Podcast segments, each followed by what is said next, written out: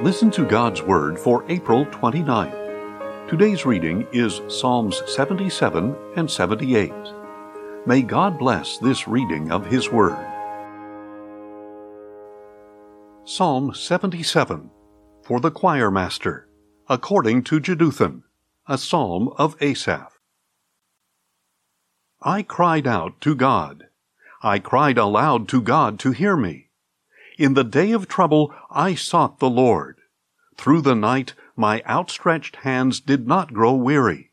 My soul refused to be comforted. I remembered you, O God, and I groaned.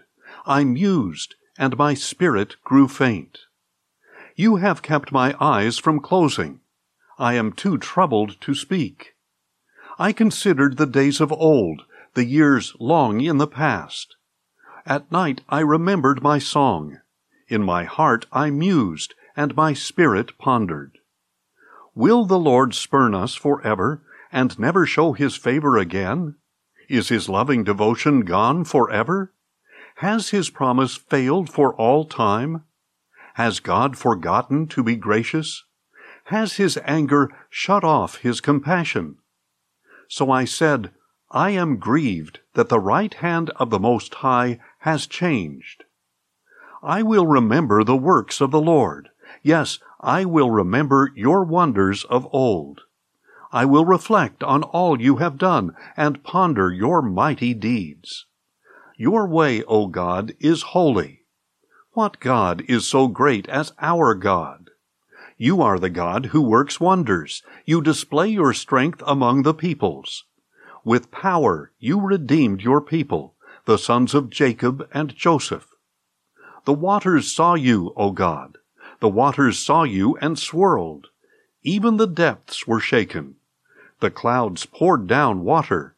The skies resounded with thunder.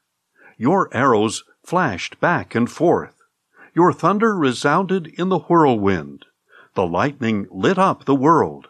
The earth trembled and quaked. Your path led through the sea your way through the mighty waters, but your footprints were not to be found. You led your people like a flock by the hand of Moses and Aaron. Psalm 78 A Maskil of Asaph Give ear, O my people, to my instruction. Listen to the words of my mouth. I will open my mouth in parables I will utter things hidden from the beginning, that we have heard and known, and our fathers have relayed to us. We will not hide them from their children, but will declare to the next generation the praises of the Lord and his might, and the wonders he has performed.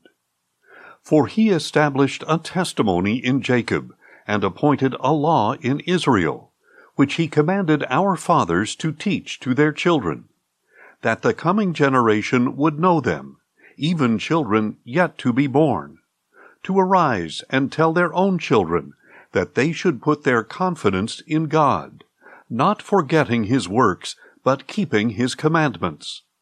Then they will not be like their fathers, a stubborn and rebellious generation, whose heart was not loyal, whose spirit was not faithful to God.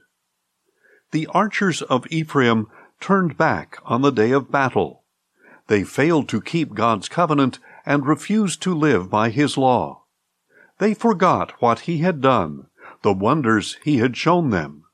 He worked wonders before their fathers in the land of Egypt, in the region of Zoan. He split the sea and brought them through. He set the waters upright like a wall. He led them with a cloud by day and with a light of fire all night. He split the rocks in the wilderness and gave them drink as abundant as the seas. He brought streams from the stone and made water flow down like rivers. But they continued to sin against him, rebelling in the desert against the Most High. They wilfully tested God by demanding the food they craved they spoke against God, saying, Can God really prepare a table in the wilderness? When he struck the rock, water gushed out and torrents raged. But can he also give bread, or supply his people with meat? Therefore the Lord heard and was filled with wrath. So a fire was kindled against Jacob, and his anger flared against Israel, because they did not believe God or rely on his salvation. Yet he commanded the clouds above, and opened the doors of the heavens. He rained down manna for them to eat. He gave them grain from heaven. Man ate the bread of angels. He sent them food in abundance. He stirred the east wind from the heavens and drove the south wind by his might. He rained meat on them like dust, and winged birds like the sand of the sea. He felled them in the midst of their camp, all around their dwellings. So they ate and were well filled, for he gave them what they craved.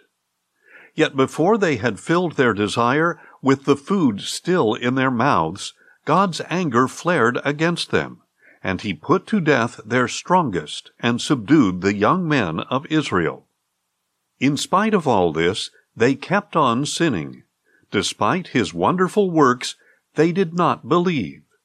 So he ended their days in futility, and their years in sudden terror. When he slew them, they would seek him. They repented and searched for God and they remembered that God was their rock, that God Most High was their Redeemer.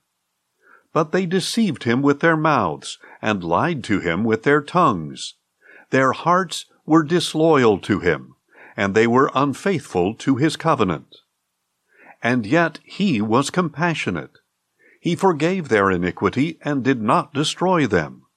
He often restrained his anger and did not unleash his full wrath he remembered that they were but flesh, a passing breeze that does not return. How often they disobeyed him in the wilderness and grieved him in the desert. Again and again they tested God and provoked the Holy One of Israel. They did not remember his power, the day he redeemed them from the adversary when he performed his signs in Egypt and his wonders in the fields of Zoan. He turned their rivers to blood, and from their streams they could not drink. He sent swarms of flies that devoured them, and frogs that devastated them. He gave their crops to the grasshopper, the fruit of their labor to the locust. He killed their vines with hailstones, and their sycamore figs with sleet. He abandoned their cattle to the hail, and their livestock to bolts of lightning. He unleashed his fury against them, wrath, indignation, and calamity, a band of destroying angels. He cleared a path for his anger. He did not spare them from death, but delivered their lives to the plague. He struck all the firstborn of Egypt, the virility in the tents of Ham. He led out his people like sheep, and guided them like a flock in the wilderness. He led them safely, so they did not fear, but the sea engulfed their enemies. He brought them to his holy land, to the mountain his right hand had acquired. He drove out nations before them and apportioned their inheritance. He settled the tribes of Israel in their tents. But they tested and disobeyed God Most High, for they did not keep his decrees. They turned back and were faithless like their fathers, twisted like a faulty bow. They enraged him with their high places and provoked his jealousy with their idols. On hearing it, God was furious and rejected Israel completely. He abandoned the tabernacle of Shiloh, the tent he had pitched among men. He delivered his strength to captivity, and his splendor to the hand of the adversary. He surrendered his people to the sword, because he was enraged by his heritage. Fire consumed his young men, and their maidens were left without wedding songs. His priests fell by the sword, but their widows could not lament. Then the Lord awoke as from sleep, like a mighty warrior overcome by wine. He beat back his foes. He put them to everlasting shame. He rejected the tent of Joseph and refused the tribe of Ephraim. But he chose the tribe of Judah, Mount Zion, which he loved. He built his sanctuary like the heights, like the earth he has established forever. He chose David his servant, and took him from the sheepfolds. From tending the ewes, he brought him to be shepherd of his people Jacob, of Israel his inheritance. So David shepherded them with integrity of heart, and guided them with skillful hands. Thanks for listening, and join us tomorrow as we listen to God's Word. Questions or comments? Email us at info at listentogodsword.org.